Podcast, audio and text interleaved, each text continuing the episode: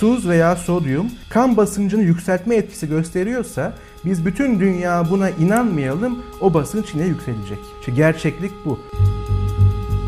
Linus Pauling Nobel ödüllü bir bilim insanı sen kimsin? Bu yetki ağını kullanarak aslında insanlara ve hatta bugüne dek gelebilen bir C vitamini pompalaması sundu. Bir, o dünya düzdür diyenler, düz bir dünya projeksiyonuna göre bir rota çizsinler. Aynı yakıtla olmak kaydıyla bir de dünyanın gerçek geometrik şekline göre bir rota çizelim. Hangimizin yakıtı niye bitiyor?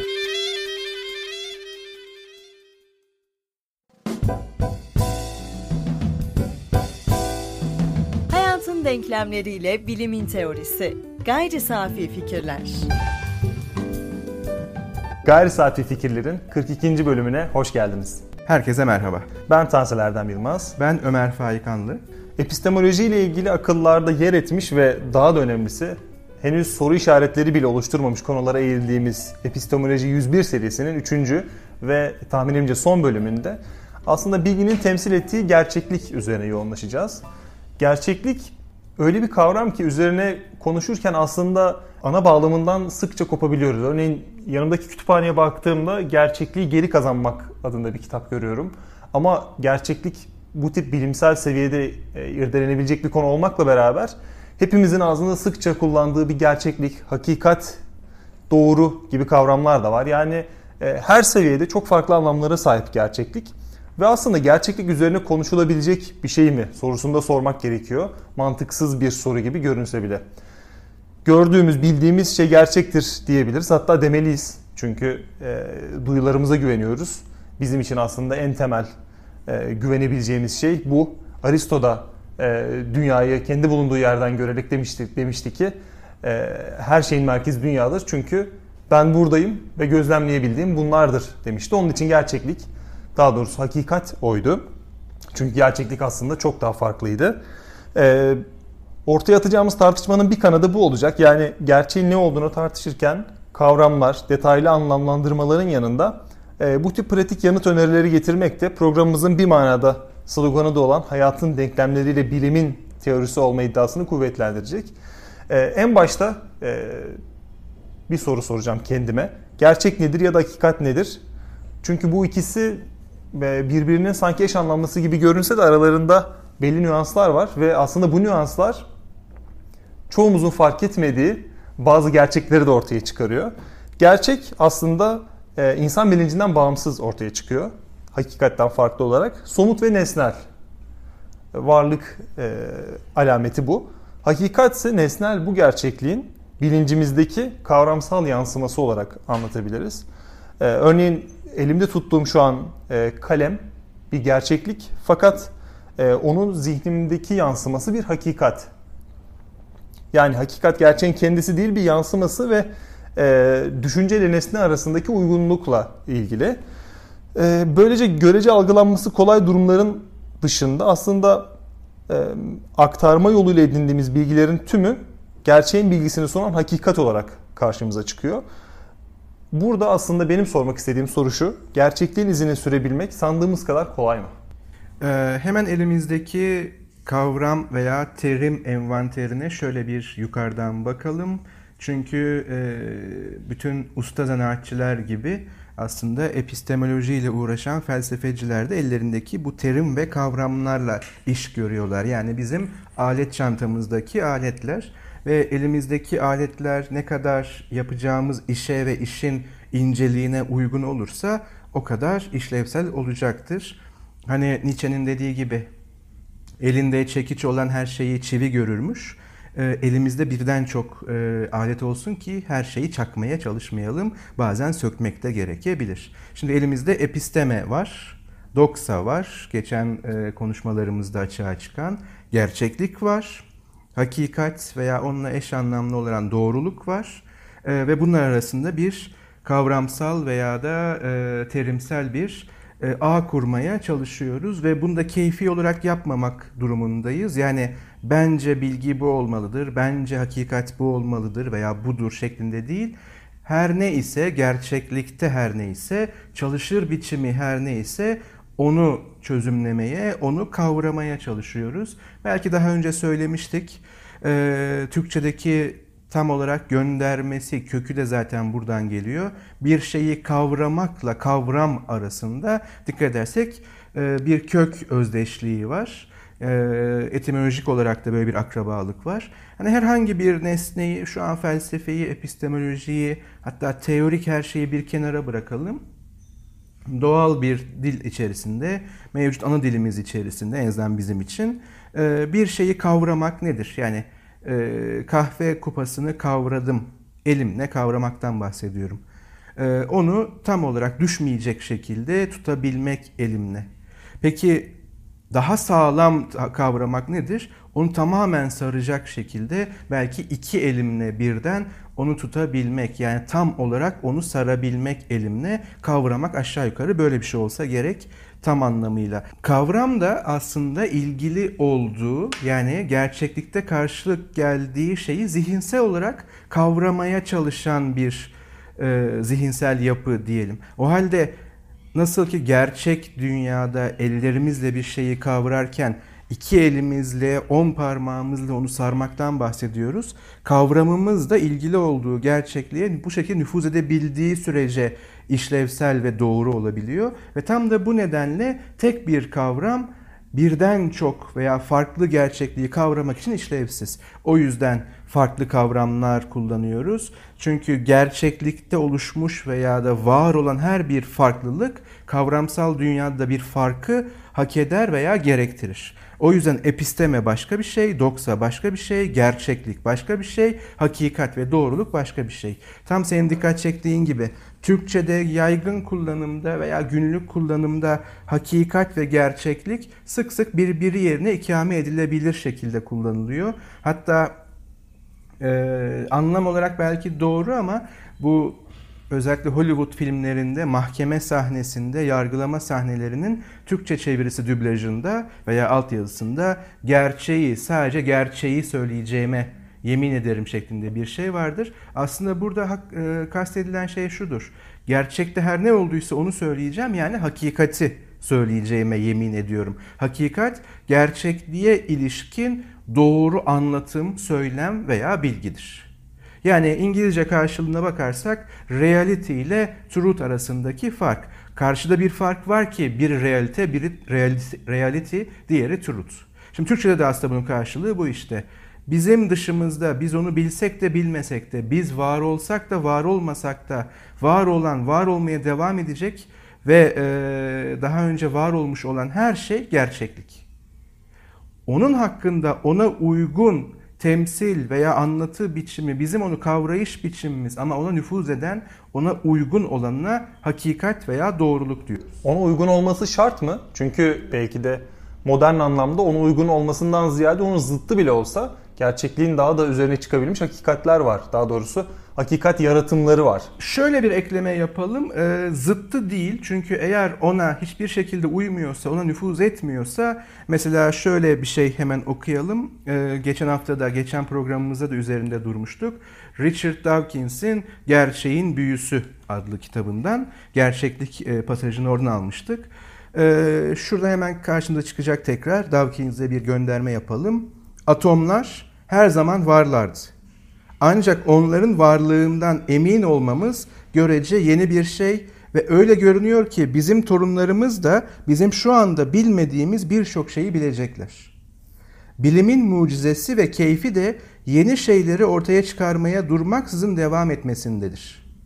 Bu bizim herhangi birinin uydurduğu, herhangi bir şeye inanmamız gerektiği anlamına gelmez. Hayal edebileceğimiz ama gerçek olması hiç de olası olmayan milyonlarca şey vardır. Periler ve gulyabaniler, sihirli lamba cinleri ve tek gözlü devler. Her zaman açık fikirli olmalıyız ama bir şeyin var olduğuna inanmanın geçerli tek nedeni onun var olduğuna dair gerçek kanıtların bulunmasıdır. Şimdi gerçeklik tanımımızı hatırlayalım. Aslında bununla da uyumlu. Atomlar her zaman varlardı ancak onların varlığından emin olmamız görece yeni bir şey. Yani biz onları bilmiyorken onların varlığını epistemolojik, bilimsel veya da bilgi temelli olarak kanıtlamamışken bile atomlar vardı. Biz bu evrenden silinsek bile hatta tüm bilinçli varlıklar bu evrenden silinse bile atomlar var olmaya devam edecekler. Ama atoma dair hakikat diye bir şey olmayacak. Çünkü onun herhangi bir e, temsil taşıyacak, üretecek, onu sınayacak, gerçekliğe uygun olduğunu bilincine varacak bir bilinç durumu olmayacak. Atomlar üzerine gerçekliği konuşmak e, aslında uygun ve Richard Dawkins'in de en uç örnek olarak seçtiği periler ve atom aslında gerçekten çok iki uç örnek olduğu için gerçekliği çok fazla daha doğrusu gerçeklik demeyeyim e, yaşadığımız durumu ya da deneyimlediğimiz durumu pek yansıtmıyor. Bir önceki programda bahsettiğimiz kaya tuzu örneğine bakalım. E, çok da uzağa gitmeyelim ki o kapıyı biraz daha araladığımızda, biraz daha e, gerçekliğe yaklaştığımızda aslında benim ortaya atmaya çalıştığım soru biraz daha zorlaşabilir. Kaya tuzu örneğine gidelim. Kaya tuzunun e, faydalı ya da zararlı olduğuna dair bir fikir var. Fakat kaya tuzunun insan olduğuna olan faydası ya da zararı sabit. Bu kesin bir X verisi var ve biz bu X gerçeği üzerine bir yorum yapıyoruz. Bu yorumda kaya tuzunu sonsuza dek tüketin, e, limitsiz tüketin size faydalı olacaktır. Burada aslında üretilen bilgi, bu gerçek üzerine üretilen bilgi gerçekliği yansıtmasa bile hakikat haline geliyor ve aslında o gerçekliğe zıt olmasına rağmen o gerçekliğin önüne geçebiliyor. Yani aslında yeni gerçeklik kaya tuzunun faydasıyla zararından ziyade kaya tuzunun faydalı olması olabiliyor ki benim de bahsettiğim bu zıtlık bu. Yani bu epistemolojik seviyede değerlendirilebilir bir zıtlık mı? Şimdi şöyle diyelim e, yine aynı yerden bir örnek verelim.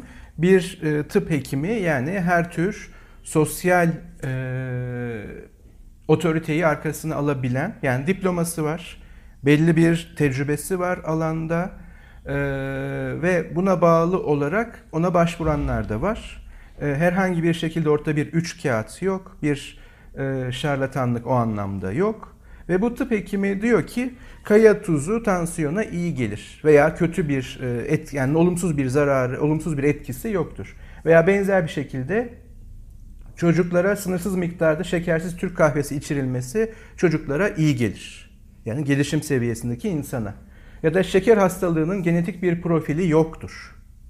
Her gün aç karnına iki bardak zeytinyağı içilmesi belirli şeylere iyi gelir. Genel bir iyi gelir değil. Ben tabii ki bir tıpçı olmadığım için ve burada konumuzda doğrudan bu doktorun e, önerileri olmadığı için çok detaya girmiyorum. Sadece ana başlıklar. Lipid düşürücü ilaçların hiçbir şey, e, etkisi yoktur. Bunlar birer palavradır. Şimdi bunlar birer hakikat iddiası. Yani şöyle söyleyelim hakikat deyince sanki çok büyük bir şeymiş gibi geliyor. Evet çok büyük ve çok etkili elbette ama hani şuna benzetiyorum. Filozof deyince çok hani önemli bir şey, felsefeci deyince daha böyle e, alt seviye gibi. Hani hakikat deyince böyle çok büyük bir şeyden bahsediyoruz gibi. Aslında aynı şeyden bahsediyoruz. O yüzden terimi hemen şöyle bir çevirebilirim. E, bir başka karşılığını kullanabiliriz. Bunların doğru olduğunu iddia ediyor. Bunların doğru olduğu ne demek? Mesela başında şöyle bir şey yok. İşte episteme ile doksa arasındaki veya doğru bilgi ile yanlış bilgi arasındaki doksa yanlış bilgi demek değil. Hemen 101'in gereğini yapalım ve hatırlatalım. Episteme sağlam, güvenilir, gerekçelendirilmiş, tırnak içinde olmak kaydıyla kanıtlanmış bilgi. Gerçekliğin bilgisi yani doğru bilgi bu anlamda. Doksa ise gerçekliğe ilişkin temellendirilmemiş kanılarımız Dikkat edersek geçen programda da söylemiştik. Doğru olabilir. Ama aslında onu bilmiyoruz. Çünkü ona ilişkin bir kanıt sunabilecek durumda değiliz. Kanıtı bilmiyoruz. Ama tabii ki yanlış da olabilir. Biz bunu da bilmiyoruz. Yani ilk programda bunu söylemiştik. Anlamı tam olarak nedir dersek sanıyorum ki, duymuştum ki şeklinde söyleyebileceğiniz bu iki ifadenin sonuna koyabileceğiniz her şey o ifadenin bir doksa yani bir sanı olduğunu söylüyor. Hatta ve hatta inanıyorum ki dediğinizde bile. Yani inanıyorum ki bu doktorun, Doktor X'in öyle söyleyelim, çocuklara sınırsız miktarda şekersiz Türk kahvesi içirilmesi önerisi doğrudur. İnanıyorum ki doğrudur. İnanıyorum ki şeker hastalığının genetik bir profili yoktur dendiğinde bu doğrudur. İnanıyorum ki her gün aç karnına iki bardak zeytinyağı içilmesi karaciğere iyi gelir. İnanıyorum ki lipid düşürücü ilaçlar palavradır, hiçbir işe yaramaz. Bunların her biri doksa ve dikkat edeceğimiz üzere yanlış da olabilir. İnanıyorum ki'nin sonuna ekleyeceğiniz her şeyde epistemolojik anlamda bir kanı veya sanı. Sizin hayatınızı ne kadar domine ettiği, buna ne kadar yatırım yaptığınız o sizinle ilgili. Peki inanıyorum ki bir sanı ama bu tip konularda inanıyorum ki denmiyor. Biliyorum ki deniyor ve şöyle bir soru geliyor aklıma. Bir şeyin hakikat olarak anılması için ne tip bir çoğunluk gerekiyor ya da bu çoğunluktan ziyade e, ne tip bir yetki akışı gerekiyor. Yani kim bu hakikatleri diyebilir? Belki biz yanılıyoruz, belki onlar yanılıyor ama ben burada yeni bir tanımlama getirmek istiyorum. De facto hakikat. Yani e, o kişinin bu anlattığın şeylere inanıyor olması aslında de facto olarak bir hakikat. Çünkü o ona gönülden inanıyor ve ona yatırım yapıyor. Bunun yanı sıra e, büyük bir çoğunluk da buna inanıyor. Örneğin Linus Pauling'in iki adet Nobel ödülü sahibi bilim insanının e, vaktiyle ortaya attığı bir iddia vardı. C vitamini AIDS dahil, kanser dahil her şeye faydalı, faydalıdır, e, iyi gelir, tedavi eder. Fazlasının hiçbir zararı yoktur. Bu yüzden kullanınız. Aslında gerçeklik bununla pek alakalı değil. Fakat o şu tip bir yetkiyi kullanıyor. Linus Pauling Nobel ödüllü e, bir bilim insanı sen kimsin? Bu yetki ağını kullanarak aslında insanlara ve hatta bugüne dek gelebilen bir e, C vitamini pompalaması sundu. Burada aslında de facto hakikati o yetkili oluşturmuş oldu. Tıpkı şu an e, işte bahsettiğin zeytinyağı ya da diğer örneklerde olduğu gibi. Yani büyük bir çoğunluk buna inandığında aslında azınlığa düşen bu rasyonel olanı savunan kişiler o hakikati değiştirmeye çalışıyor ve bir manada doksa hakikatin yerini almış olabiliyor. Şöyle hemen e, bir revizyon yapalım. E, de facto hakikat sevdim. Güzel bir terim. E, biz de bir kavram üretme yoluna girdik. Tabii ki aslında kullanılan bir şey ama en azından epistemoloji 101 içerisinde envanterimizi genişletiyoruz. Kavram envanterimizi, kavram ve terim envanterimizi. Şimdi de facto hakikate şunu diyelim. Baskın hakikat iddiası.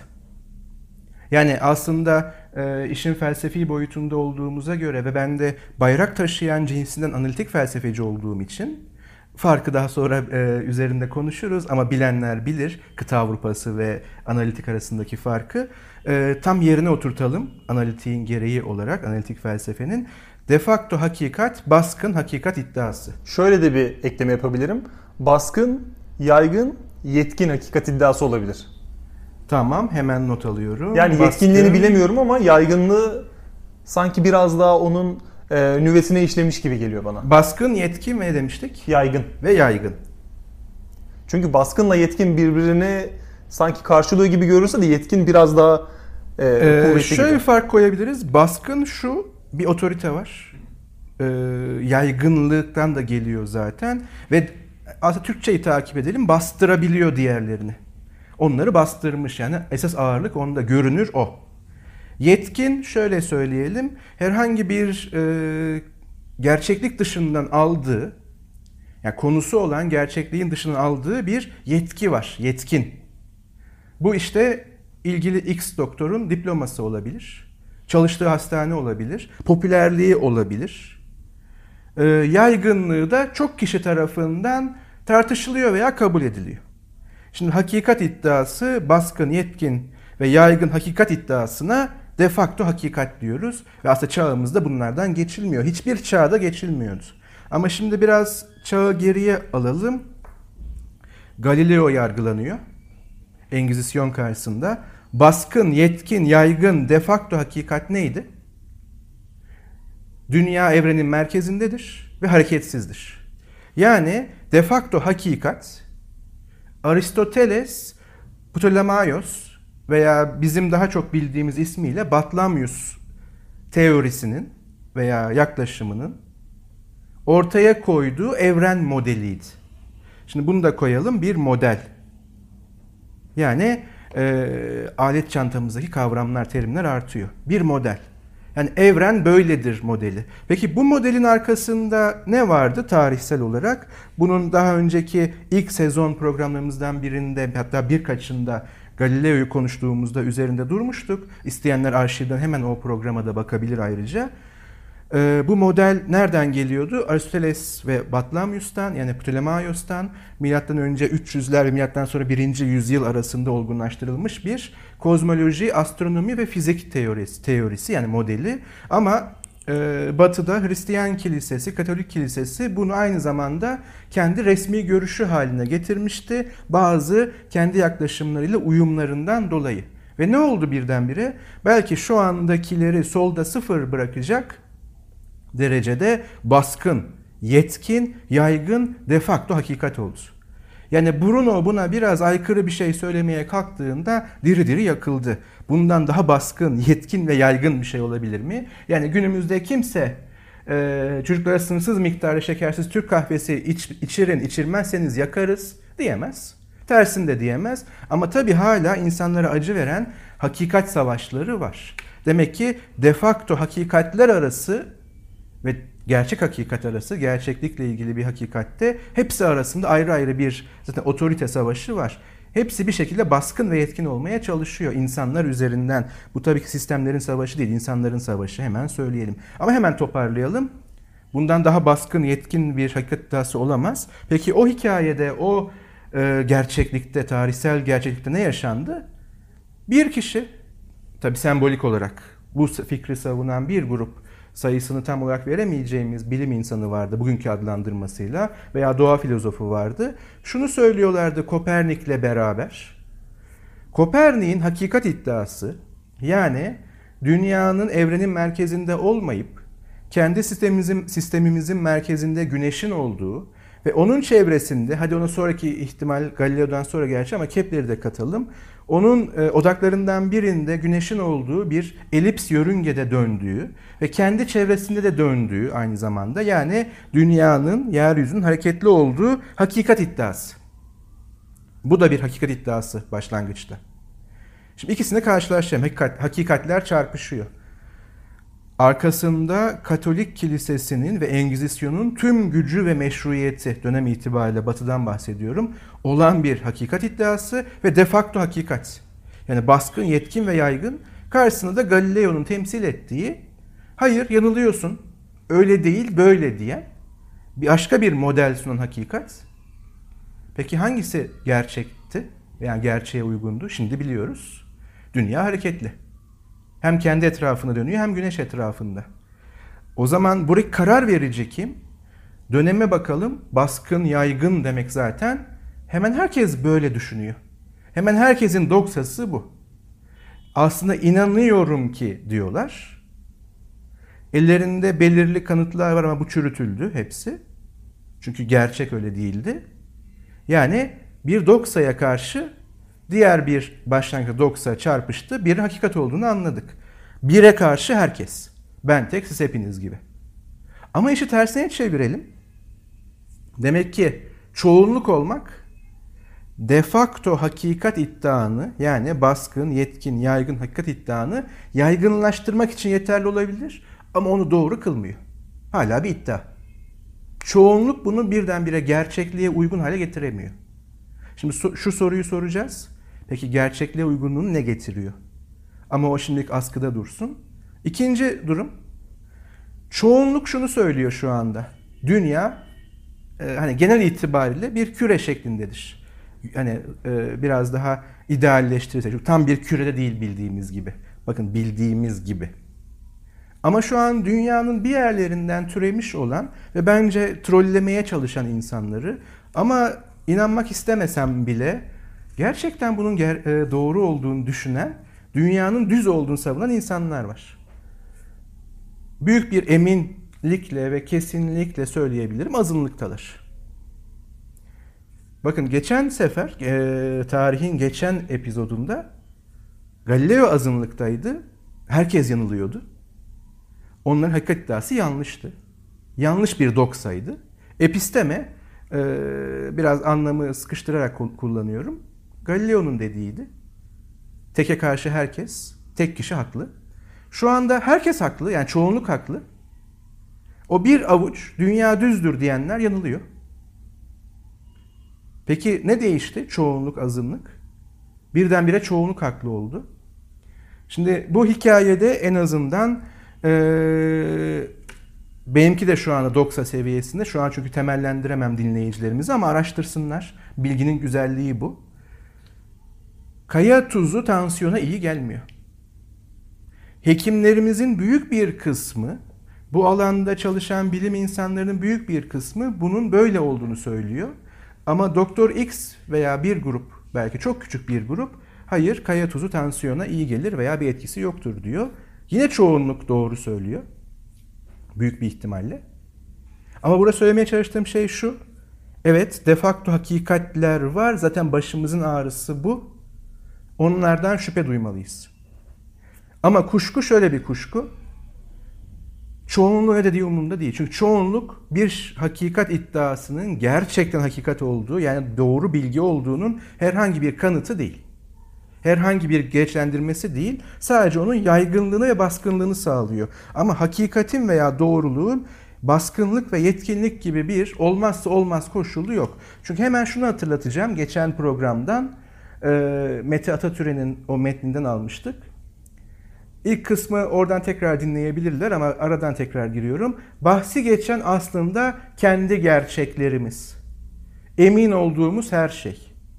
Bizden bağımsız gerçekler var olduğu gibi bizim gerçek olmasını istediğimiz ve varsaydığımız şeyler de dahil buna. Bilme ve hatta bilme ötesinde bir şeyden emin olma isteği iç huzurumuza doğrudan etki ediyor. Aslında bir toplum öğretisi olsa da bu bilmek ve emin olmak halkalarına bir de haklı olmayı da ekleyebiliriz. Ekliyoruz bazen.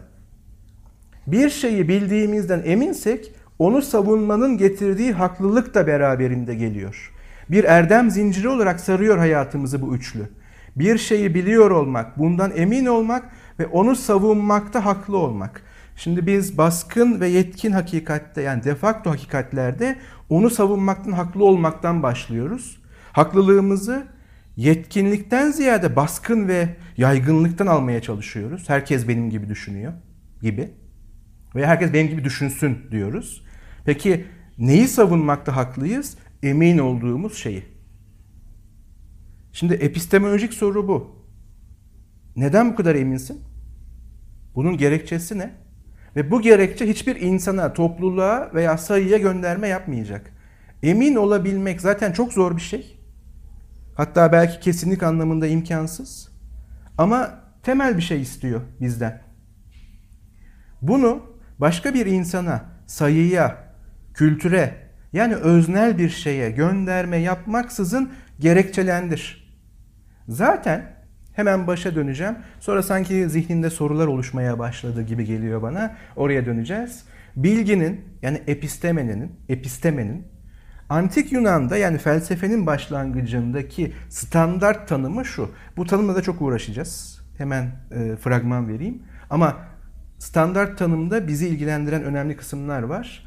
Gerekçelendirilmiş, gerekçelendirilmiş doğru sanı. Tanım bu. Tekrar ediyorum. Gerekçelendirilmiş doğru sanı veya kanı. Hemen şöyle cümleyi mantıksal olarak çevirelim doğruluğu gerekçelendirilebilir ifadeler, teoriler, söylemler, anlatılar.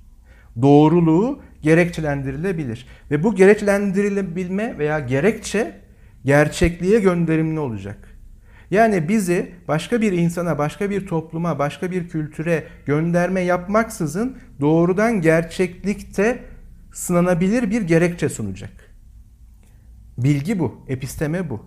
Dikkat edersek emin olmanın da e, gerekçesi bu.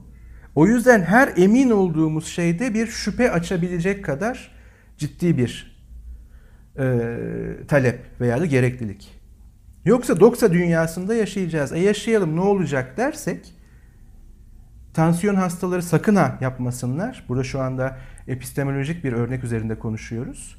Yani o da bir doksa, bu da bir doksa. Bol bol tuz tüketin bakalım ne oluyor. İstiyorsa dünyanın tamamı buna inanıyor olsun. İstiyorsa dünyanın tamamı bunu destekliyor olsun. Eğer gerçeklikte fizyolojik ve kimyasal olarak tuz veya sodyum kan basıncımızla ilişkiye geçiyorsa, yani bir etkileşime geçiyorsa ve kan basıncını yükseltme etkisi gösteriyorsa biz bütün dünya buna inanmayalım, o basınç yine yükselecek. İşte gerçeklik bu. O zaman doğru olan eğer durum buysa tuzun veya sodyumun kan basıncını yükselttiği önermesi doğrudur. Bunu içeren teori hakikattir. Ama her zaman bir şüphe payı vardır. Çünkü araştırma her zaman açıktır.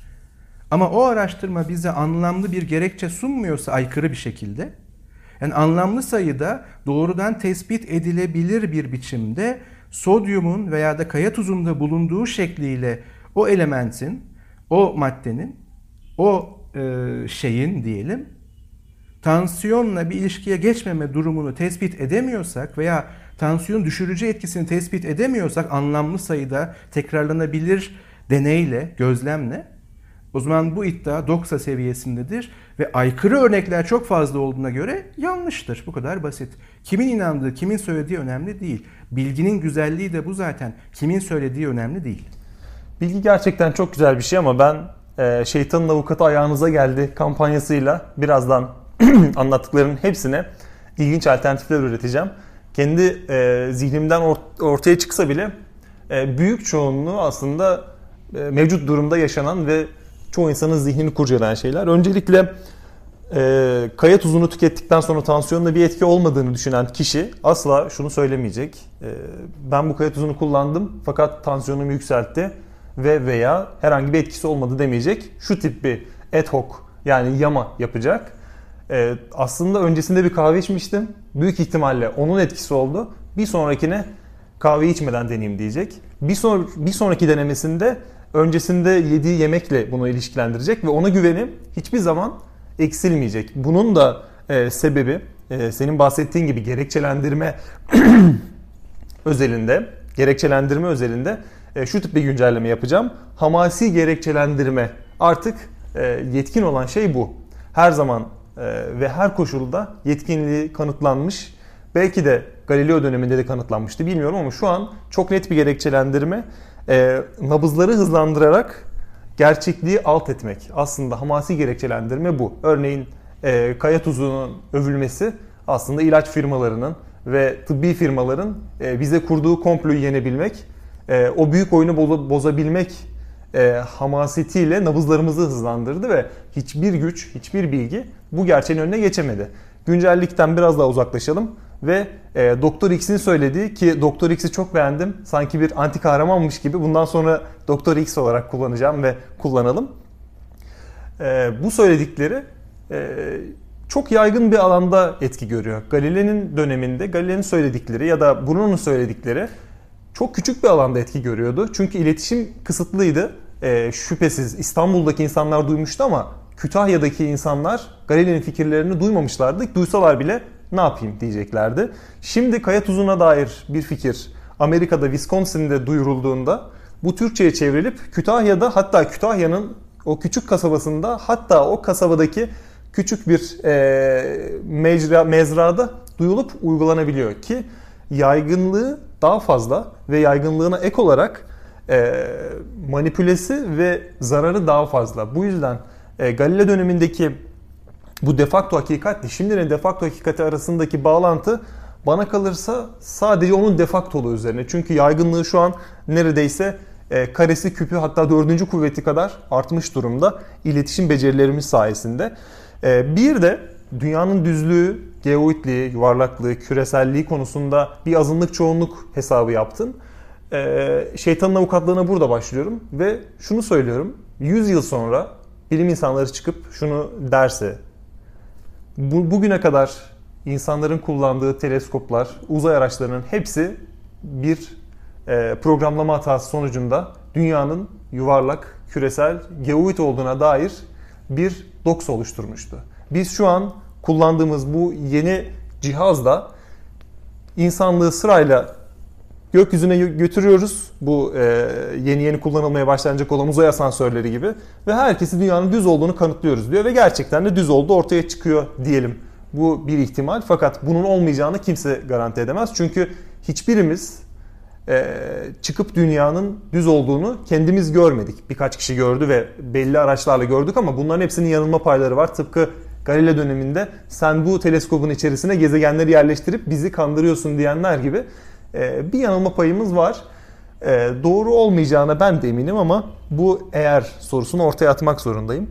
O zaman şu söylenmeyecek mi? İşte o zamanın azınlığında olan o bilgili insanlar bu defakto hakikate karşı çok savaştılar. Tıpkı Galile gibi. O zaman da e, bu defakto hakikatin ne kadar güçlü olabildiğini ve akılları çok fazla karıştırabildiğini ve bana kalırsa gerçeklikten daha önemli olduğunu, en azından daha kuvvetli olduğunu ve daha kuvvetli olacağını gösteriyor. Aslında bu hepimizin e, kendi evinde test edebileceği bir şey. E, herhangi bir e, inanç içeren önermeyi ele alın ve bir bilim insanının onun hakkında söylediği yoruma bakın.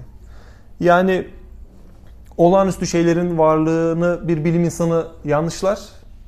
Böyle bir şey olamaz der. Fakat bir kısmımız yine de buna inanırız. Bunun içerisine bilim insanları da, profesörler de hatta eski zaman olsaydı ordinarius profesörler de dahildir. Çünkü e, orada biz her zaman bilgi, gerçek her şeyin ölçüsüdür ve aslında her şeyin belirleyicisidir desek de içten içe buna iki yüzlülük diyebilir miyiz bilmiyorum ama bazı konularda bunu esnetiriz. Yani bilgiyi doğrulayan şeyin inanç olması çoğu zaman beklenir ve bu benim bahsettiğim gibi aslında o bizim o defakto hakikatimizin gerçekliği baskılaması ve bana kalırsa baskılayacağı yönünde bir kanıt olabilir.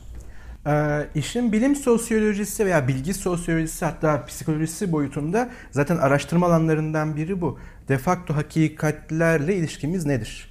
Veya işte gerçekliği bilme e, sanısı, gerçekliği bilme illüzyonunu neden bu kadar e, talibiz? Bu aslında güvenlikle ilgili çünkü kendimizi güvende hissediyoruz eğer biliyorsak. Evimizde hissediyoruz. O işin ayrı bir boyutu sonraya kalsın. Ama şimdi hemen bir toparlayalım. Şimdi birincisi bilgi bile ki kaldı ki bilgi iddiaları defakto hakikat geçelim. Bilgi bile gerçeğin önüne geçemez. Çünkü son kural koyucu gerçek. Gerçekliğin kendisi. Biz olsak da olmasak da var olan, var olan o. Uyum sağlamamız gereken o. Böyle bir dualizm ikilik de değil. Yani biz ve gerçeklik değil. Biz de onun içerisindeyiz. Gerçek olan bu zaten. Şimdi e, orada X'in etkisinin olmadığını düşünen, hani Doktor X değil de X maddesinin herhangi bir şeye etkisinin olmadığını düşünen e, içiyor, tansiyon yükseldi ama önce kahve içmiştim, o yapmıştır. Yine tuzu tüketiyor, tansiyon yükseldi ama öncesinde ağır yemek yedim. Ele bunları. Hepsini ele, geri kalan parametre değişken hala tuz. Ve her tuz tükettiğinde tansiyonu yükseliyor. Demek ki diğerini en azından yanlışlıyorsun. Hiç kahve içmediğin halde tansiyonu yükseldi. Öncesinde ağır yemek yemediğin halde tansiyonun yükseldi. Dikkat edin kimseye sormuyorsunuz. Tamamen kendiniz deneyebiliyorsunuz. Ama e, 90'ınıza, sanınıza inandığınız ölçüde bu deneyi tekrarlarsanız ve tansiyon hastası iseniz çok ciddi sorun yaşamaya başlarsınız. Kendi üzerinize deney yapıyorsunuz çünkü. Ama Doktor X'in, Doktor Y'nin ne dediği önemli değil. Bakın gerçeklikle kendi gerçekliğinizle karşı karşıyasınız. Tansiyon gerçektir. Yükselmesi gerçektir. Bunun çeşitli kimyasal ve fizyolojik tepkimelerle yükseldiği gerçektir. Aradığımız neyle yükseliyor, neyle yükselmiyor. Bakın hiç başka bir insana kim neye inanıyor, kime sorayım demenize gerek yok. Gerçeklik böyle bir şey. Ama e, şimdi şunu söyleyelim. Bu iddiaların baskınlığı kimi heyecanlandırdığı veya komplo teorilerini çözmenin kime e, nasıl bir etki yaptığı gerçekliği bilmemizden bağımsız. Biz şimdi biraz önce bir örnek verdin. İşte bir asansör veya da çok e, rahat bir şekilde insanları atmosfer dışına çıkarıp dünyayı gösterebiliyoruz. Yani e, şunu söyleyebiliriz. O kişinin neye inandığı kimsenin umurunda değil. O noktada. Doğruya mı, doğru mu değil mi? Yani dünya düzdür diyen birinin inandırmak gibi veya gerçek budur demek gibi sadece ifade etmekten başka bir derdimiz olamaz. Öyle inanmaya devam etsin.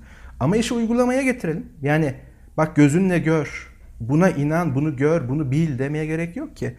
Ee, buradan okyanus ötesine bir uçak rotası çizelim. Bir, o dünya düzdür diyenler, düz bir dünya projeksiyonuna göre bir rota çizsinler. Aynı yakıtla olmak kaydıyla bir de dünyanın gerçek geometrik şekline göre bir e, rota çizelim. Hangimizin yakıtı niye bitiyor? Niye dünya düzdür diyen dümdüz Çünkü düzse eğer Öklit geometrisi geçerli. iki nokta arasındaki en kısa mesafe doğrudur. Neden o uçak çakıldı? Komplo teorileri mi? İnanmaya devam etsin ama uçak çakıldı artık yaşamıyor. Yani dünya düzdür diyen artık yaşamıyor olacak o uçağın içindeyse. Gerçeklik bu. Gerçekliğin acımasızlığı bu. Gerçekliğin duvarı bu. Onu bilsek de bilmesek de var olan bir şey. Bilmemize tepkili bir şey değil. Elbette bilgimizle ona müdahale edebiliyoruz. Teknoloji budur zaten ama gerçeklikte umurunda yani bilinç zaten o anlamda bir dünya bilinci veya madde bilinci yok ama umurunda değil benzetimle. Bu bizim sorunumuz. Çok hayati bir sorun. Çünkü hemen şunu söyleyeyim tam senin söylediğin şeylere gönderme yaparak bunu birkaç yerden toparladım. Eğer hani ya bunu ben yazmıştım diyen biri çıkarsa da affına sığınıyorum. Ondan alıntılıyorum. Sadece nereden aldığımı hatırlamıyorum. Zihnimde çünkü. Ee, doğal seçilim ve evrimin yani bunu kullanın bu sözcükleri veya kullanmayın. Mevcut e, çağımızın yeni halkası doğruyla yanlış bilgiyi ayırt edebilme becerisinin ön plana çıktığı bir dönem. Yani bugünün belirleyicisi insanlar, toplumlar ve hatta medeniyetler arasındaki belirleyici şey doğruyla yanlış bilgiyi ayırt edebilme becerisine sahip olmak veya olmamak. Bundan sonraki tarihi kimin yazacağını bu yetenek belirleyecek. Bu yetenek de doğuştan gelen bir şey değil. Epistemoloji ne işimize yarar dediğimizde tam olarak bu. İşte bilim felsefesi. Bunu yapabilenler doğru bilgiyle yanlış bilgiyi hatta bir adım ötesinde bilgiyle bilgi olmayanı ayırt edebilenler tarihe devam edecek. Diğerleri de çok kötü bir akıbet bekliyor. Uçak düşecek. Bu kadar net. Dediğin şey çok doğru. Artık Galileo'nun çağında yaşamıyoruz. Yani sadece fizikçilerin veya doğa filozoflarının kapalı devre tartıştığı bir çağda yaşamıyoruz. Galileo neyi savunuyordu? Engizisyon neyi savunuyor? Paris'in göbeğinde yaşayan bir Parisli bile bilmiyordu. Umursamıyordu. Onu ilgilendiren bir konu değildi. Çok yakın bir zamana kadar çoğu konu böyleydi. Yani bu konular dikkat edin. Tıp kongrelerinde haberimiz bile olmadan doktorlar, tıp hekimleri arasında tartışılırdı. Ama şimdi artık dediğin gibi belli bir e, yaygınlık, sosyal medya, medya, haberleşme ağları artık en uzaktaki bile birdenbire bir şeyleri duyabiliyor ve tartışmanın parçası oluyor. Çünkü tansiyon hastası, tartışma onunla ilgili. E tabi burada bir taraf olmak istiyor ve duygusal bir yatkınlık da hissediyor. Mete Atatürk'ün tam dediği gibi emin olma, onu savunmaktan haklı olma. Yani dünyada başka şeylerden çekmiş biri bana çektiren bu güçler işte zaten bunu yapıyor. Tamam bunu savunabilirsin ama uçak düşecek, tansiyonun yükselecek ve öleceksin. Gerçeklik bunlardan bağımsız. Karşındaki bir duvar. Ona bütün hızınla koşup veya gaza sonuna kadar basıp duvara çarpabilirsin. Olacakları biliyoruz. Gerçeklik bu yüzden tepkisiz. Ama böyle bir çağda yani herhangi bir tartışmanın anında kürenin herhangi bir yerinde duyulup etki yaratıp kitle yaratabileceği, hatta kitleleri harekete geçirebileceği bir çağda doğru bilgi ile yanlış bilgi arasındaki fark daha da yaşamsal. Çünkü oralarda iktidara gelebilecek, sadece siyasi iktidar değil, her anlamda yani baskın ve yetkin hale gelebilecek defakto hakikatler uçakları düşürmeye başlayabilir ve o uçakta biz de olabiliriz. Yani dünya yuvarlaktır. Bilen, bakın savunan bile demiyorum, bilenler de o uçağa denk gelebilir. O yüzden bunu bilenlere de bir sorumluluk yükleniyor. Rotayı nasıl çizeceğimize üzerinden. Yani bu çok basit bir epistemoloji, kuramsal ve felsefenin derinlikleri bir tartışma değil. Çünkü başka bir terim zinciri kullanalım. Hani bilgi, iletişim gibi maddi olmayan metaların, bunlara birer meta. Hele ki hakikat, defakto hakikatler dünyayı, insanları bu kadar etkilerken kitlesel üretimine geçtik. Kitlesel yaygınlaştırılmasına geçtik. Bunu mümkün kılan teknolojik bir çağdayız. Ama ilginçtir. Metalaşan her şeyin bu sistem içerisinde değişim değeri ön plana çıkar. Yani kullanım değeri çok düşük olabilir Değişim değeri çok çok yüksek olabilir. Ama bilgi hariç. Bilgi, doğru bilgi, yani en episteme eski ismini kullanalım. Hala piyasa değerinin yani değişim değerinin büyük ölçüde kullanım değeri tarafından belirlendiği yegane tasarımsal unsur. Tekrar ediyorum. Bu özgün, bu bana ait. Kimse almadı. Kimseden almadım. Bilgi halen piyasa değerinin yani değişim değerinin büyük ölçüde kullanım değeri tarafından belirlendiği yegane tasarımsal unsur. Çünkü bilginin değişim değerini arttırman için bilgi iddiasını diyelim. Bir tasarımı bilgi dedik. Satacağız bunu. Satıyorlar çünkü. De facto hakikat haline getireceksin. Yani yaygınlaştıracaksın. Talep edilir hale, savunulur hale getireceksin. Gerçekliğin umurunda değil. Uçak düşer. Para eden en geniş anlamında.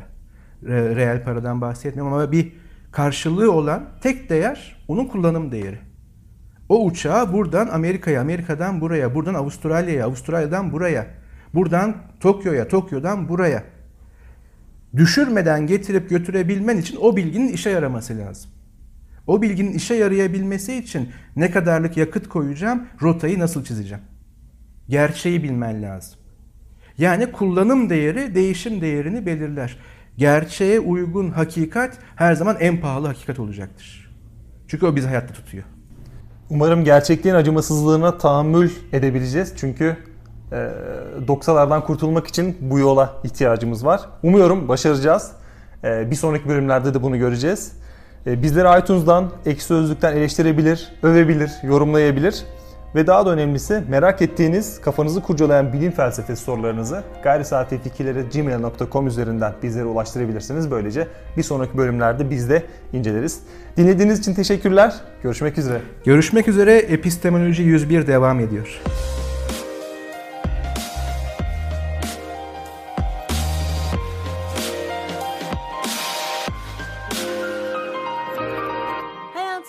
Denklemleriyle bilimin teorisi. Gayri safi fikirler.